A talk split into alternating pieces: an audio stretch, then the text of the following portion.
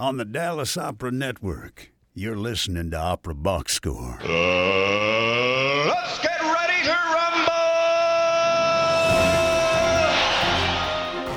Wherever you are, however you're listening, it's Opera Box Score. I'm your host, George Cederquist, joined on America's Talk radio show about opera by Oliver Camacho, Matt Cummings, Weston Williams, and Ashley Hardgrave.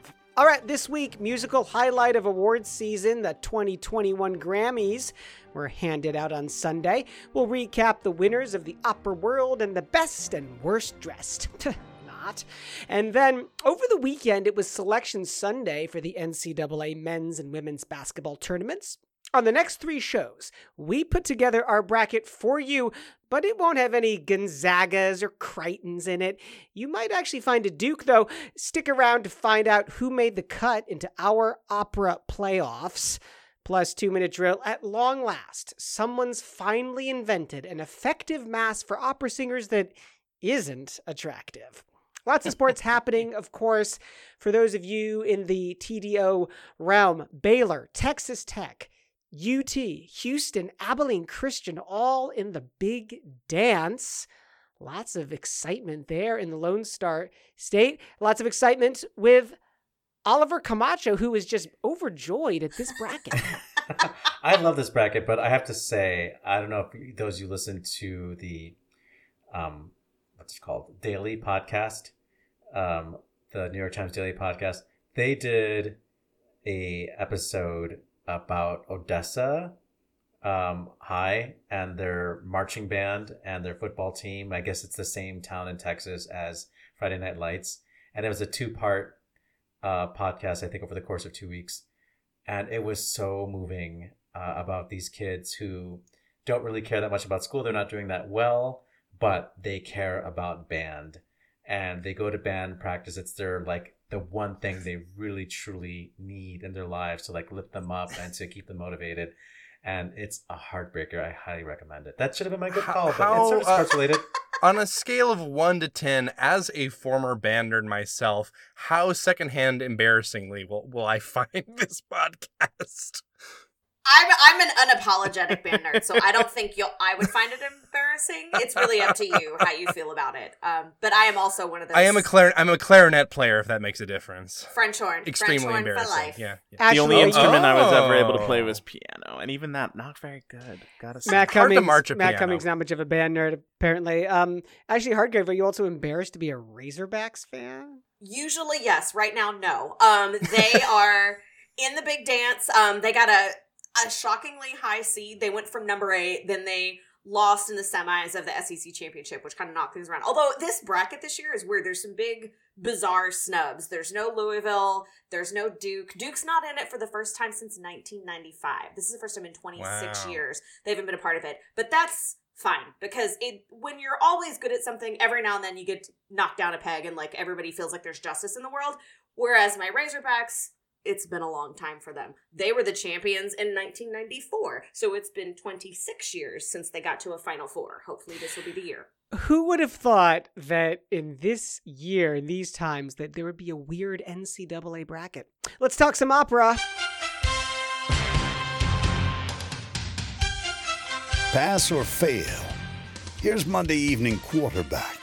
So it's awards season, and the crown jewel of the awards for musicians is the Grammys. And today is Monday, March 15th. Yesterday, the Grammys were handed out, and in a separate and I'm sure a much more dignified ceremony before uh, CBS broadcast the Grammys that people watch. Uh, the classical Grammys were handed out, and uh, the best opera recording went to the Mets production of Porgy and Bess, starring Eric Owens and Angel Blue, with friend of the show Frederick Ballentine, and a cast mm-hmm. list that reads like the best of American opera 2020. It beat out a star-studded recording of Handel's Agrippina, conducted by Maxim Emelyanychev, with Grammy favorite Joyce DiDonato and friend of the show Jakub Józef Orliński. Also in the best opera category were Norman Dello Joio's The Trial at Rouen from Boston Modern Orchestra Project, Carlisle Floyd's Prince of Players from Florentine Opera in Milwaukee. And I'm sure Weston got his heart broken because Der Zwerg by Alexander von Zemlinsky from Deutsch, Deutsche Oper Berlin lost Ugh. to the eventual winner, Porgy and Bess. Friend of the show, Kenneth Overton, was part of the team that won a Grammy last night, nominated for Best Contemporary Classical Composition and Best Engineered Classical Album, everybody's favorite Grammy. Richard, Richard Danielpour's The Passion of Yeshua, also known as Black Jesus, won its third category, Best Choral Performance. And the team for Passion of Yeshua includes J'Nai Bridges, uh, the Buffalo Philharmonic Orchestra and Chorus, UCLA Chamber Singers, conducted by JoAnn Falletta, and of course, friend of the show, Kenneth Overton. Man, the friends of the OBS getting these little Grammy bumps. That's Very- how like you win it. a, a Grammy these days. So, the solo can get vocal an opera album box is another score and category. just ride that wave. You're welcome. Solo vocal album is another category that typically features recital discs by opera singers. This year's nominees included Cecilia Bartoli's Farinelli album. Friend of the show. Another OBS connection. Farinelli, Although she hasn't been on the show yet. Farinelli's the friend of the show, not Cecilia Well, Bartoli. yeah, Farinelli's. Uh, Nicholas Phan and Myra Huang, uh, they made a re- recording of songs by Nadia and Lily Boulanger, which was nominated. There was an American art song recital by baritone Stephen Powell with Friends. And tenor Brian Giebler, new to the scene, uh, he had an English art song recital with pianist Steven McGhee and Friends. But the winner in the solo vocal album category was Ethel Smyth's The Prison, which is actually a vocal symphony with chorus and two soloists uh, bass baritone Dashon Burton and soprano Sarah Brailey. I'm not sure how that fits into the vocal solo category, but I'll take it because uh, Dashon Burton is amazing and he needs to be on your radar. And it sort of fits in with the theme of um, black artists winning this year. So, you know, Porgy and Bess is an all black cast minus, was there one white person in the cast? I'm not sure. I think it's just a speaking role. um, Passion of yeah, Yeshua. there's, there's. I think there's two speaking roles. Passion of Yeshua is centered Yeah, on black soloists, and uh, Dashon Burton, uh, he is also an African American artist. So, I mean, I'm not mad at this. I think this is all great, but I sense a theme there, uh, on purpose or not. But I'm for it. So, black music matters, folks. Ashley Hargrave, your hot take on the Grammy Award winners. You know, I'm I'm excited for I mean, I'm excited for the folks that are in there, like especially my CSO man winning for Bobby R. That was awesome. Hooray, hooray. Um, I would listen to Nick Phan read the phone book or sing the phone book or just look at a phone book. I would pay to listen to that. So any anything he brings to this or Joyce Nick Phan looks at a phone book set to John Cage's four minutes and 33 seconds. Oh. take take my money. Take my Album money. of the year. Ashley has I'll already pre-ordered it. Yeah, fully. I'm actually funding the whole project. Um, you know, it the Grammys are this crown jewel, but they're the crown jewel of the recording section of music. And the thing that's interesting to think about is that the the classical music world kind of does you know with recordings the reverse of what pop music does which is really Right. like pop music is this is their time to shine. So with pop music it's like a recording comes out and then if that's popular enough that's what spurs a tour. That's what spurs the live performance. Classical music is the inverse of that things get performed they get performed in public live and if they're popular then someone is going to fund the recording of that for documentation purposes so it's always really interesting to see all of these folks together i mean i think it's nice that you know we're included in the the recording arts academy um that community, you know, any any exposure that we can get that even remotely aligns us with, you know, the likes of Dua Lipa and Megan Thee Stallion sounds great. Like sign me up. That's wonderful. so I appreciate that we're recognized, but it is funny to see kind of how the timelines of those things are reversed. Um, and also, hooray to Beyonce for making history last night as the most awarded female artist in Grammy history. Also, Taylor Swift, I believe, won for like third the third time, winning like best album. The, I'm not yeah. as much of a Swifty stan as a lot of people, but you know, I, I recognize that game, so good for her too. But more good for Beyonce. And I think that the records that she tied are like Stevie Wonder, Paul Simon. There's one other person who's won Album of the Year three times. Yeah, so it's see, like, I mean, you can't fight that. yeah. But I mean, can you imagine the after party with Cecilia Bartoli in her Farinelli getup, Uh, maybe. Do you think uh, she wore the beard all night? I know. Showing up with like Billie Eilish and whatever Phineas, whatever his name is, and Megan Thee Stallion. That'd be an awesome event to see all those people in the same room. I feel like know? Cecilia and Beyonce would really hit it off. They have like the same vibe. Uh-huh. Yeah, absolutely. And Cardi's over in the corner being like, Did you did you try this section of the bar? And we're like, Yes, absolutely, Cardi. and then I pull over Joyce DiDonato and me and Joyce and Cardi go do shots. And meanwhile, I go and hang out with all of the uh, engineering winners in the back, feeling awkward. this is very unbranded I'm here for so, it. uh, I wish I could unhear all these thoughts. Chalk Talk coming up now. Chalk Talk on Opera Box Score. We're going to get into Chalk Talk in just one second. My Michigan Wolverines a number one seed in the NCAA How did that bracket. I, I don't know. I mean, I have boycotted uh, all college sports this year because I don't think college athletes should be playing. So Mm. Michigan football was a disaster.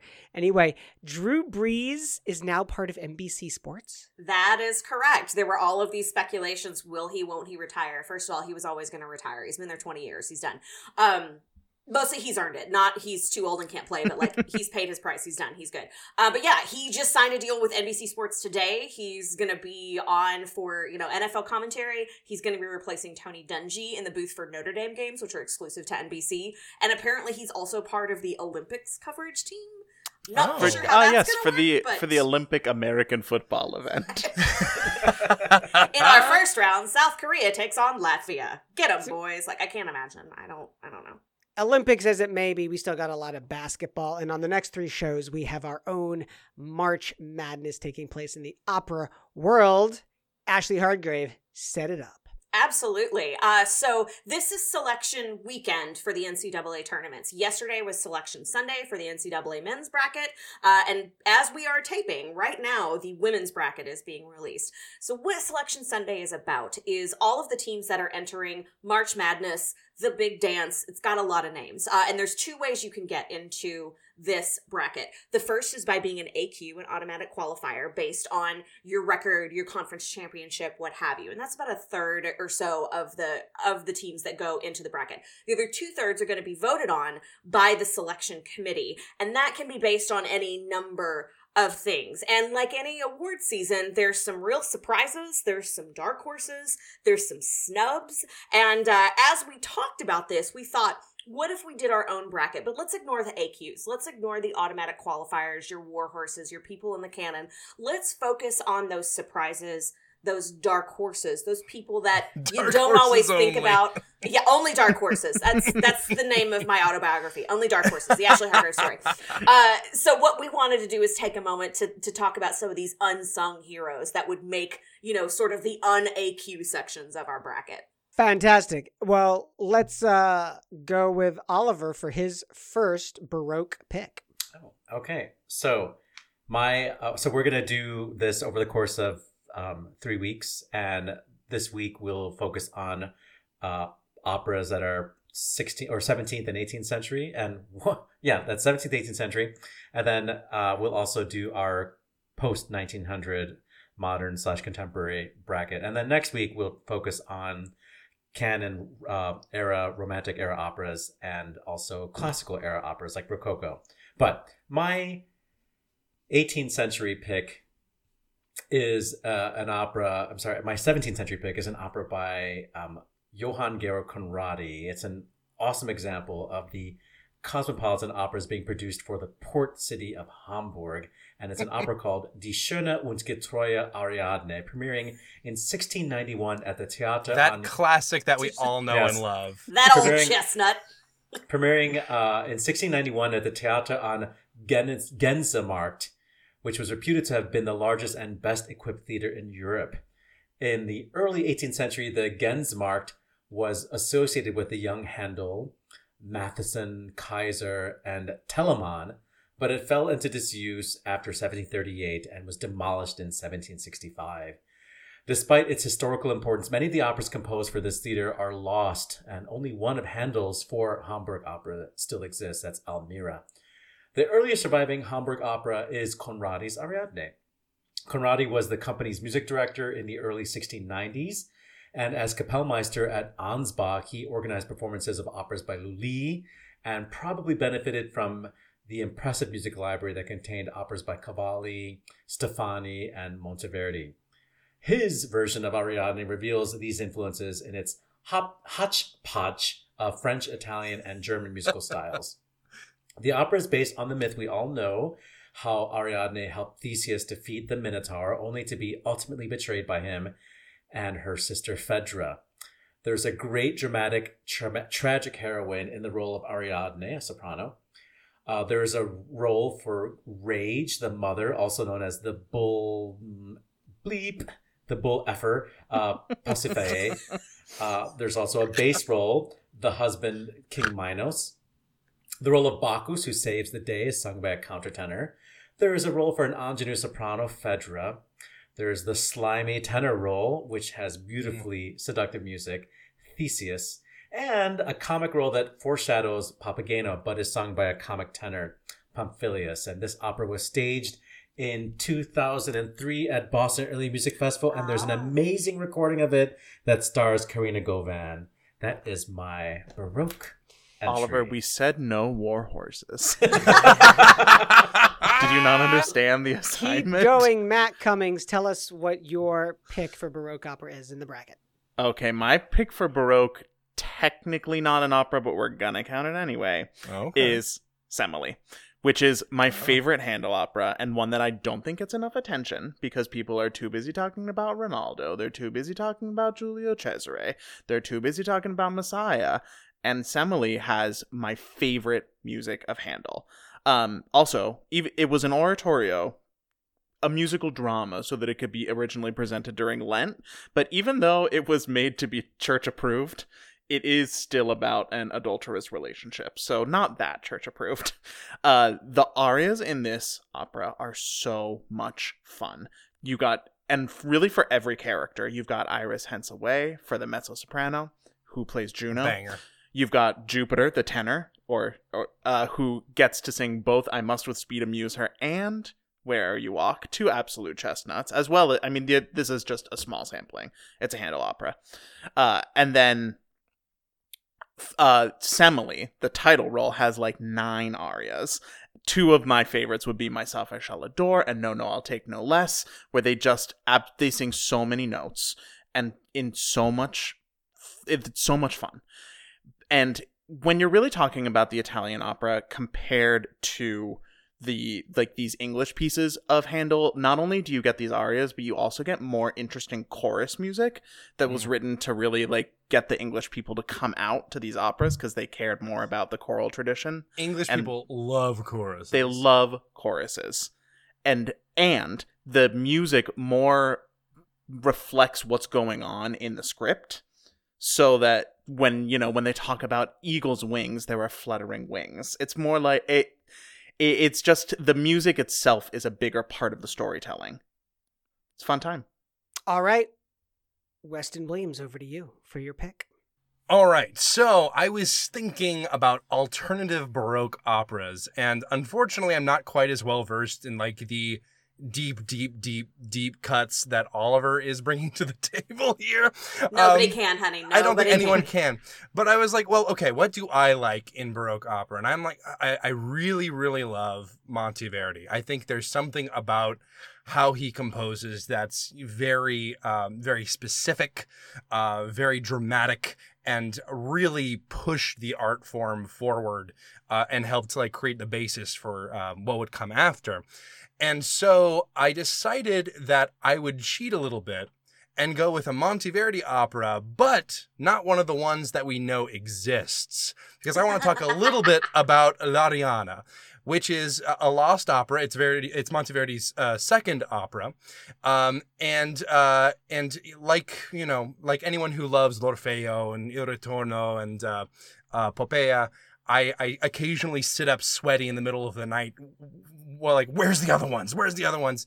And I, I, I literally have fantasies of like finding L'Arianna somewhere in an attic. But and for now, we do have one little piece of the opera that survives, and that's the famous lament, Lamento di, uh, uh, di Arianna. Uh, and uh, it's it's it was such a significant piece. Um, the reason it survives is because uh, Monteverdi copied it down um, as, as a, in different versions. One was a madrigal, one was a, a sort of a solo piece. So we don't uh, necessarily know if it was exactly what was in the opera, any parts that survived, but it's a remarkable piece. If you've heard anything from from this era, you probably recognize that that leap in La Chata Lasciatemi morire right at the very beginning, uh, just like really just rips at you, and it created a whole kind of aria in um in operas. I mean, it, it was the Liebestod of its day. And in fact, I would say Liebestod was affected by it. And I always wonder how did that fit in musically with the rest of the opera?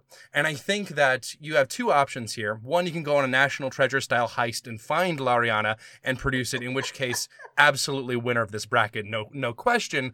Or you could really create a killer program taking that lament that does exist and creating something around it, maybe uh, pieces like a pastiche from other operas that imitated it, uh, showing how it developed over time, or maybe uh, pushing together a bunch of Monteverdi works. I'm not entirely sure, but I think something like that is a really important piece of musical history that we can construct and enjoy as an audience together. And that's my pick for the and, Baroque category. And as you can see, as George builds the bracket, he's putting Ariadne against Arianna, and they are the same character. Isn't it great? I love yes. it. We'll see how it fares, Weston. I don't have high hopes. The Battle of the Ariannas. Ashley Hargrave. so my pick is a very special place near and dear to my heart. It is John Gay's The Beggar's Opera. Yes, amazing. It, it, was the most performed play of the 18th century, but I haven't seen any company do it in at least a decade and a half. Baroque is also my weakest area, so I just need you guys to let me have this. Um, I, again, uh, no one can compete with Oliver when it comes to Baroque. I'm kind of That's not true. sure why we're having this part of the competition, but I was like, I'll give it a college try. Uh, speaking of college, The Beggar's Opera was the first show that I ever did in graduate school, so that's oh. a special place in my heart. Um, I, you know, I love playing pregnant horse. It's super fun. Uh, so basically, it is it is this amazing satirical snapshot of the 1720s. It, it takes it's almost like a in its way, it's almost like a jukebox opera because it's taking all of these popular quotes and themes and dances, and it is, you know, talking about sort of the criminal underworld of of the era, and really just giving you this beautiful piece of political, uh, the political satire. And I mean, honestly, I'm a sucker for stories about thieves and whores, and this is all about like the criminal underbelly of England at the time. It's so delightful. Like I said before, it's a political musical satire. It's this mockery also of the Italian operatic style, you know, making mm. a nice little jab at our buddy Handel over there and a thumb at the nose of like 18th century government and society and like the piety of marriage and how high and mighty one must be to be able to be taken as a wife. Uh, newsflash, it, it doesn't, the, none of these characters care about that and it's wonderful. um, there's these really awesome parallels between like the moral degenerates that are in the cast and all of the like highfalutin upper crust nose in the air society. Uh, and all the way through, we've got quotes from English and Scottish and Irish and French tunes. Uh, it's very innuendo laden uh, and very eat the rich of the day, which is very awesome. I do also bring this up to spark your curiosity because one of the reasons I actually bring this up, did you know there's a sequel? too too beggar too furious. yes, beggars too electric boogaloo. No, uh, it's actually called Polly. It's set in the West Indies. Oh, uh, oh boy. And it's absolutely insane. It's totally bonkers. Lord Chamberlain thought it was so scandalous that he banned it and it did not get performed for decades. I am Amazing. still trying to get my hands on a copy, but more than anything, I love me some political satire. I love a snapshot of like the scrappy folks of the day, so my choice is Beggar's Opera. Thank heavens you saw reason Hardgrave and did not submit Polly into the pool. Ooh, I thought about Oliver, it. back to you for your modern selection for that quadrant of the bracket. So I'm going to go with the 1947 Breasts of Tiresias uh, by Poulenc. Uh, mm. This is Poulenc in a so post-war good. mood, uh, ushering in the surrealism of the day, uh, based on a play by of the same name by Guillaume Apollinaire. Uh, what's great about uh, Breasts of T- Tiresias is that it's actually very easy to listen to. Uh, it has recognizable forms. You know, you hear aria moments, you hear dance moments, and the plot is perfect for this moment. It's a very gender bending plot storyline, uh, the character of Therese uh, switches gender and she lets her breasts float away like balloons and she becomes the general Tiresias. And there's torturing of husbands and there's a whole question about, you know, heteronormativity and do women need to be mothers in order to be valid. Um, so I think it's a great opera for our time. And when we get down to the nitty gritty of this, it has some fantastic music to listen to. A very uh, cogent case there, Matt Cummings. You for the modern pick. So I wanted to let my modern pick be maybe a little bit of a dark horse, and what could be a darker horse than Prokofiev's The Fiery Angel, uh, an opera that did not even get premiered until after Prokofiev died. it premiered in the 50s, uh, but w- but really reflects the kind of Russian modernists, uh, symbolist kind of thinking that was starting to uh, kind of break out. It is not linear in any sense of the way, in any sense of the word. And the score is just tremendous. It's so angular and full of fury and passion and confusion and the literal devil at one point, and also a woman who is in love with an angel who may or may not exist. Honestly, I have no idea what happens in this opera because You no just one described the type of music that Weston plays, like on his uh, sleeping sound machine. You know, Oh, yeah, it's like, His funsies. His funsies yeah. music. I know he's gonna out dark horse me now too. It's a great matchup. It's a great matchup. All right, Weston, back to you. Set it up for us. Well, I, I was, you know, uh, trying to uh, fall asleep the other night while listening to eight songs for a Mad King, and I realized that wait a second, I feel like Peter Maxwell Davies probably has some operas I don't know about, uh, and I, I did. This is one I found fairly recently, but it was fresh in my mind, and I really, I really am into it. But uh, Peter Maxwell Davies Davies opera Resurrection is at just about as like late modern, early postmodern as you can get. And it's a delight. And it also stars, uh, well, not the devil, but it, it does have the Antichrist show up, which is a lot of fun. Um, this is this is one of those operas that feels very cumulative of what the 20th century was all about in opera. It's got, you know, moments of atonality, these wild shifts in style to jazz, to um, to like church, like liturgical like music, to um, a, a full-on rock band. Um, uh, it's peppered with advertisements. It's got satire. Basically, if you've never heard of it, it's about a, the protagonist who's a boy who doesn't speak or move, and uh, the uh, conformists of society do not like that. This opera was conceived in the 60s, obviously. And so they take him to doctors and psychiatrists and they perform surgeries on him, which get botched. His head explodes. Uh, this is one of those where you don't really know what happens, but it doesn't really matter. Uh, and he does get resurrected as the Antichrist, and it is a bop. It is such a fun piece. It goes, uh, it is biting social satire. No one is safe. He attacks religion, parents, uh, um, uh, the state. No one's off the table, and it's just a really good time. Uh, if you want uh, just some real groovy tunes to uh, to bop to. There are no groovy tunes. Wrapping up the modern bracket is going to be Ashley Hargrave. Oh man, in a in a turn that could not be more different than what you've just heard. uh, my selection is Gallantry by Douglas Moore. Uh, It's uh it's from 1958. It is a 30 minute one act parody of a soap opera radio play with sung commercials. It is so much fun. I absolutely love this. If you know Douglas Moore, you probably know him for Baby Doe, Devil and Daniel Webster, his film or his ballet music, but I think this is one of the most fun pieces and it's a nice little snapshot of sort of who he was in the late 50s and he really lets his hair down with some of these vocal lines. Um it can really one of the things I love about it is it can really be like played to the hilt. Like the less you take it seriously and the more over dramatic you do your interpretations, the funnier and the more entertaining it is. So you can really just like let your performers run wild with it and have a great time.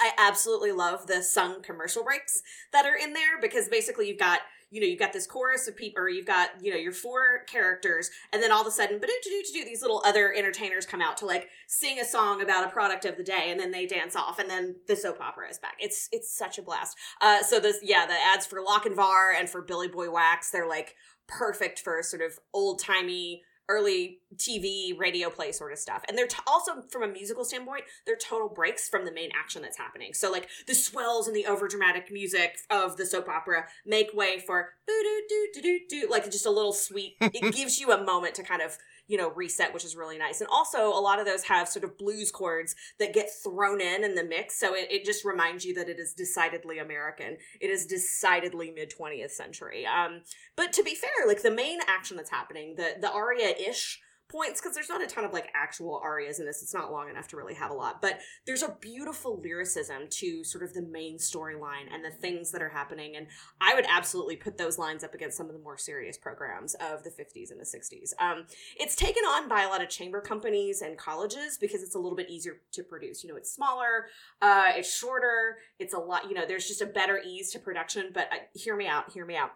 What do you think about like one of the biggest houses in the world, maybe the Met? Taking some of the biggest voices of today and doing a Zoom radio production of Gallantry. How amazing would that be? If it was like jo- jo- Joyce DiDonato, Matthew Polenzani, Quinn Kelsey, and Pretty Yende. I, why are we mm, not producing mm. this right now? That would be amazing. Their advertisements would be if you liked WandaVision, you'll love Gallantry. yes, exactly. exactly. The voice must be heard. Got So a to- fantastic bracket here. Excited to see how this is all going to play out. Next week on the show, of course, we're going to look at the classical and the romantic divisions as well.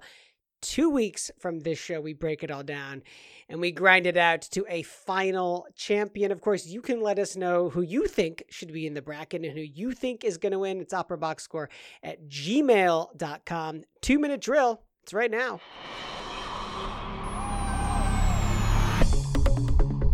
This just in. The two minute drill. All right, listen up. Here's everything you need to know about what happened at Operaland this week. Friend of the show, Zachary James is back in the news. A profile in the Philadelphia Inquirer discusses his pandemic journey away from and back to the arts after nearly quitting the industry last April. I thought, what am I going to do with my life? said Zachary. I started to think about the arts and how important creativity is, how art is the foundation of community, and how it makes more well rounded people. And that's really needed right now. A link to the article can be found on the show notes for this episode. Zach Finkelstein is back in the news, and this time it's not for exposing fake Russian singing competitions. The tenor and friend of the show has been named as one of the 10 classical music thought leaders you should really be following on arts entrepreneur David Taylor's blog. Weston Williams, meanwhile, has been listed on 10 classical music thought leaders you should really be avoiding. Hey! The Solti Foundation has announced Gemma New as the winner of its 2021 Sir George Solti Conducting Award, which comes with career guidance, industry connections, and a cash prize of $30,000. New is currently music director of the Hamilton Philharmonic Orchestra in Ontario, resident conductor of St. Louis Symphony Orchestra, and principal guest conductor of the Dallas Symphony Orchestra. In extremely important news, not one, but two opera companies have announced puppy related projects. On March 20th, Chicago Opera Theater will premiere the Puppy episode with music by Matthew Recio, a COT Vanguard emerging opera composer, and libretto by friend of the show Royce Vavrek. Then, New Opera West's puppy production is a piece entitled Pepito, composed by Nicholas Lell Benavides with a libretto by Marella Martin Koch. Shots, shots, shots! At least that's what La Scala Superintendent Dominique Meyer is asking for in a recent appeal to the Italian government. Quote, We need to open all Italian theaters, said Meyer. There's only one solution for artists who cannot use masks vaccinate them. The statement comes as La Scala has had to postpone performances after a COVID outbreak among members of the ballet. San Francisco Opera has teamed up with UCSF to design a COVID mask designed specifically for opera singers. The solution is a not so fashionable, multi layered mask that will allow for safer singing at closer quarters. Quote, I had the prototype which I made on my kitchen table and it looked fantastic, said the inventor of the mask, Dr. Sanziana Roman. Beauty is in the eye of the beholder. An article from San Francisco Classical Voice shares the experience of performers coming to terms with singing for the camera rather than a live audience. The pandemic has necessitated a shift online, causing some artists to thrive and others to flounder. Opera singers learn their music and have thoughts about it, but defer to the director and conductor, says soprano Sarah Lameche. Now we have more agency in these at home virtual projects. Do you trust yourself? That's harder than just having your face on a camera. In trade news, Philharmonia Baroque Orchestra and Chorale has named Tarik O'Regan as its first composer in residence, which will include three new commissions a concerto, concerto for oud and orchestra, a major operatic production, and a new work for the Philharmonia Chorale. I suppose all the Baroque composers were dead and therefore unavailable. Weston, that joke was so ood of date. But um, Esther Nelson, Boston Lyric Opera General and Artistic Director, will be stepping down after 12 years in the position. Chief Operating Officer Bradley Vernatter will serve as BLO's Acting General and Artistic Director until a replacement can be found. Me. This week's yellow cards. Germany. The Senate of Berlin has announced a plan for the safe reopening of theaters, concert venues, and opera houses in April. Staatsoper unter der Linden and Deutsche Oper Berlin will act as guinea pigs for in person performances with required COVID tests and other increased safety precautions. Israel. The new Israeli opera has opened with a season of concerts and songs and opera highlights, with the audience at half capacity. The United Kingdom.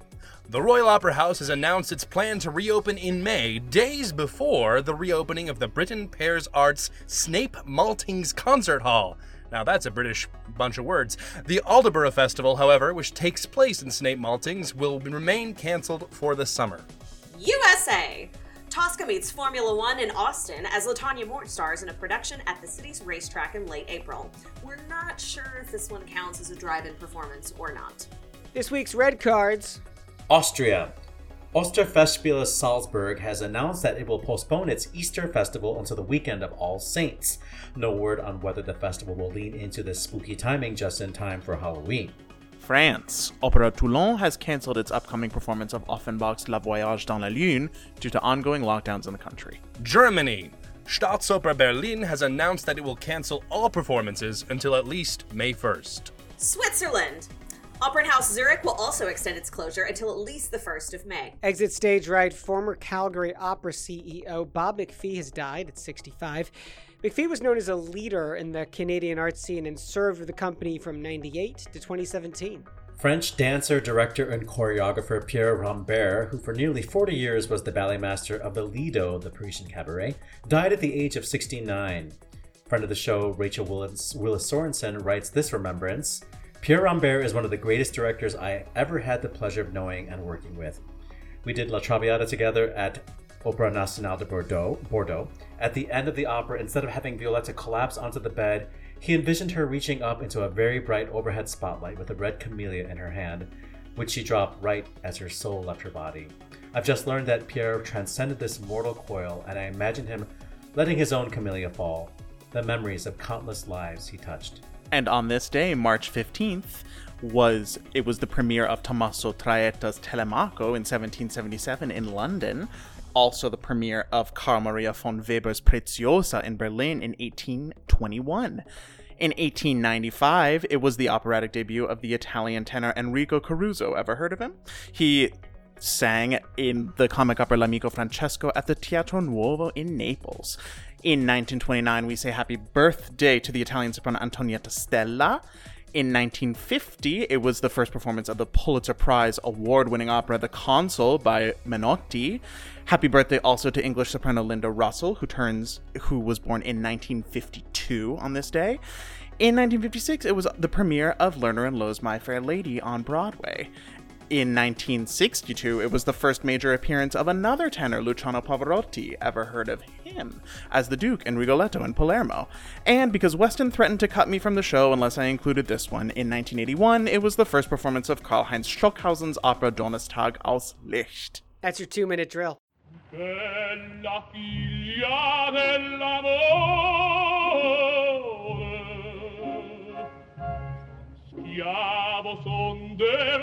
tempi tuoi con un detto un detto solle tu le mie pene le mie pene consolar Luciano Pavarotti singing that role, the Duke, which was his major first appearance in Palermo.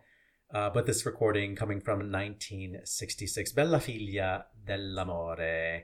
Once again, shout outs, shout outs to the Zacks. Um, we didn't detail much of what was written in Zach's contribution to that article in the Philadelphia Inquirer because it's very personal, but it's out there for you all to read. And he has had quite a year.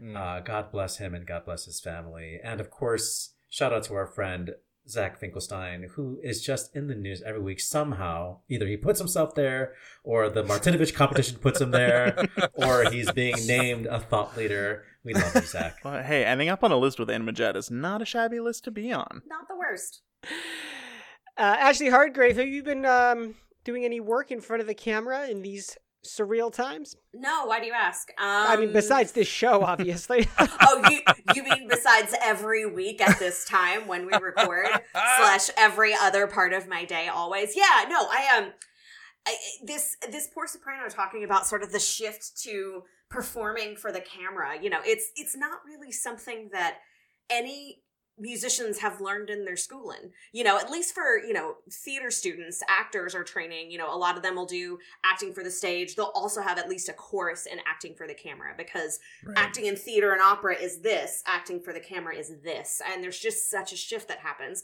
She also mentions that you know a lot of the choices for action and intention are made by the director and in this new world that we have we're doing a lot of self-production and we become the director the producer in some cases the writer and the and the executive producer all of those things so i just i really resonated with this article both just for just sort of having that aha moment where that was mentioned and then also even having in my own experience yesterday i did have to perform for a camera for a filmed project as a singer and it was I, I did that. I realized how weird it was, and then I read this article, and I'm like, this is everything that I just felt because I didn't, you know, I didn't have that same sort of room of people and that energy to play off of, and Right. it's it's just a different environment. Uh, it's not it's not dead, but you have to be mindful of that shift, and until you've actually done it, you don't recognize how different the muscle memory is, and the you know the notion of being in front of cameras as much as we are now is really sort of shaping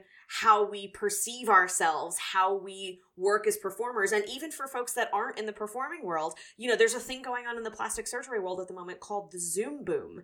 And plastic surgeons cannot Hmm. find openings in their appointments right now because so many people have been spending so much time looking at themselves and are like, oh, I really want to change everything about myself. So it's, it, it just, I, as soon as I saw that article, it made me think of this one and how all of this is tied into how we, you know, pardon the pun, see ourselves and how we see ourselves so differently in the pandemic than we did before, both as artists and as people.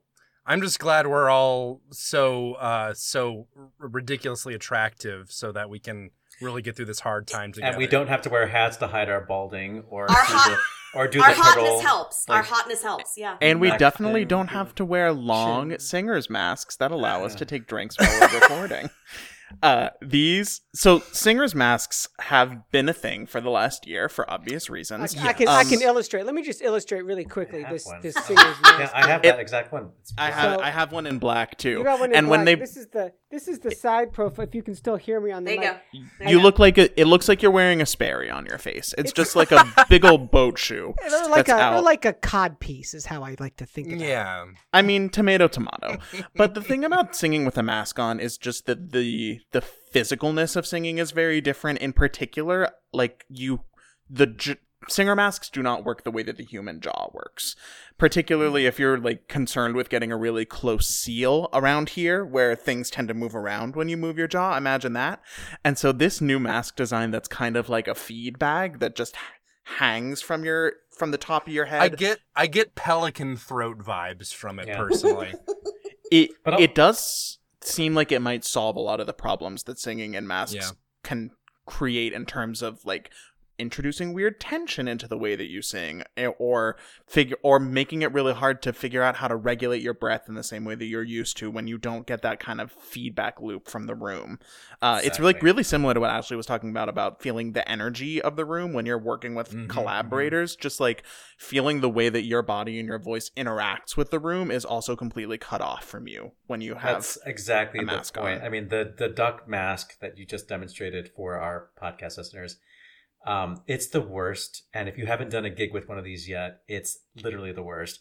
I mean, as Matt was saying, like we as singers are used to singing in a room and making that adjustment um, over the course of rehearsal of how we sound in that space. But usually you can rely on a feeling in the end.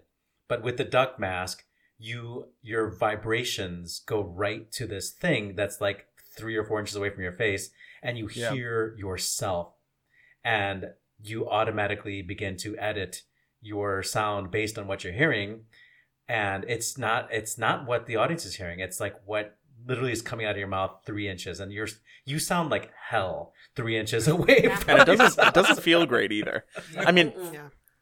who knows if they're going to aside, need? Yeah. Uh, who knows if they're going to need masks or not for the uh, Austin Opera production of Tosca later on. Look, I'm going to be honest, right? Like I have been on companies using the drive-in thing, whether it was in Europe or in this country. I've been on them. Okay, nobody wants to hear me rant about that anymore. I think this is a brilliant idea, and here's why it's brilliant: is that Get finally it's not it's not o- where's the marker here it is. it's not only because they are doing something outdoors which is safe but also because they are using a unique space i don't know how they're going to connect tosca to a formula one track i don't know if they're going to try i don't know what that Scarpia is just gonna tear around the track and Oh, I was gonna say in the He's gonna drive a car right into Yeah, like Pavarotti gets run over by you know whatever six speeding. To- Ph- phenom- phenomenal Tosca's wearing a Dale Earnhardt shirt. Yeah. She just, yeah. "Va, here- Tosca, here's the point. I do not understand why opera houses are opera companies are so desperate to get back into their opera houses. Isn't it so blindingly obvious that this is your moment to be doing work outdoors in unique environments, football stadiums, race car tracks, uh, you know, ice outdoor ice hockey, whatever it is. Like this is the moment we are then. I want to see opera companies seizing that. Weston, I want to see puppies. I also want to see puppies, George, and that was the soapbox that I wanted to end this on. This has been a rough year, folks. Well, as we're recording this, this is almost exactly a year after uh, the United States shut down, and we've been feeling it. And if there's one thing we need, it's online animated puppy based opera projects more than anything. I just want to like sit there and just like be sung at by a by a little cute pupper doing his little big puppy eyes and I want to just feed him treats and give him little tummy scritches and that's all I need. That's what I need until the pandemic's over and I think that any project with puppies is a good is is absolutely what we need right now and I will die on this hill. More puppies in opera and uh th- that that's all I have to say. So just just to be clear though, so you're gonna clean up after them? Oh no, not not not even a little bit. No, no, that's your job, George. Good call. Bad call. On Opera Box Score. All right, we're gonna wrap this show up. Good call, bad call. We're gonna kick it off with Oliver Camacho. Just a shout out to our friend of the show and recent guest Key'mon Murrah, uh, who was named as part of the roster for L2 Artists, and he joins new on this roster Samuel Ramey. and uh, composer Kamala Sankaram. So Up and comer Sam Raimi. he's exactly Dark he's doing okay. Uh, his OBS bump is really paying off for him. Matt Cummings. uh, shout out to our hometown team at Lyric Opera of Chicago that uh, in the last week has put a bunch of their audio broadcasts on their website to stream, including the last show that I saw before life changed for everyone, Queen of Spades. Weston Williams, I just I just love the haircut that you have. Oh, thank you, George. Ashley Hardgrave. Uh, so Mike could call this. Oh, it just warms my heart. Um, we're seeing more vaccinations happening everywhere. I myself got dose one last week, so it's it's very exciting. Uh, but possibly the most exciting dosage that happened uh, is a report that came out of the Berkshire Eagle, uh, where Yo-Yo Ma got his second dose of the vaccine. And uh, with the with the implementation of the vaccine, there's a 15 minute incubation period where you have to wait after you've gotten the shot to see if you have any sort of like negative or adverse side effects. Uh, and so while he was waiting his 15 minutes, he pulled out his cello in this like community center where he'd gotten the vaccine and just played for everyone in the room for hmm. 15 minutes. And if that doesn't restore your faith in humanity on all the levels, I don't know what will. So marvelous. Bob McPhee again passing away this week. Let me say, I met Bob at a Opera America conference many years ago, and he was the only man wearing a cowboy hat. There was something of the Calgary stampede in that man's body. Bob McPhee, rest in peace. That's it for this week's edition of America's Talk radio show about opera. Our announcer is Norm Waddell. He's at normwaddell.com. On Facebook, search for Opera Box Score. On Twitter and Instagram, we're at Opera Box Score. Help us deepen this bench of listeners by liking and sharing our social media posts. Email us at operaboxscore at gmail.com. And just subscribe to the podcast on Stitcher or favorite our show on Apple Podcasts. The views and opinions expressed on Opera Box Score are solely those of the show's creative team. Any rebroadcast, reproduction, or other use of the accounts of this show without the express written consent of Opera Box Score is probably not a good idea. It's a great idea! Our creative consultant is Oliver Camacho. Our audio and video editor is Weston Williams. For your co hosts, Matt Cummings and Ashley Hardgrave, I'm George Cederquist, asking you to continue the conversation about opera clutching your statuette. We're back with an all new show next week when the San Francisco Opera Center's new artistic director, Carrie Ann Matheson, goes inside the huddle. Plus, you get more opera headlines, more hot takes, more March Madness. Join us.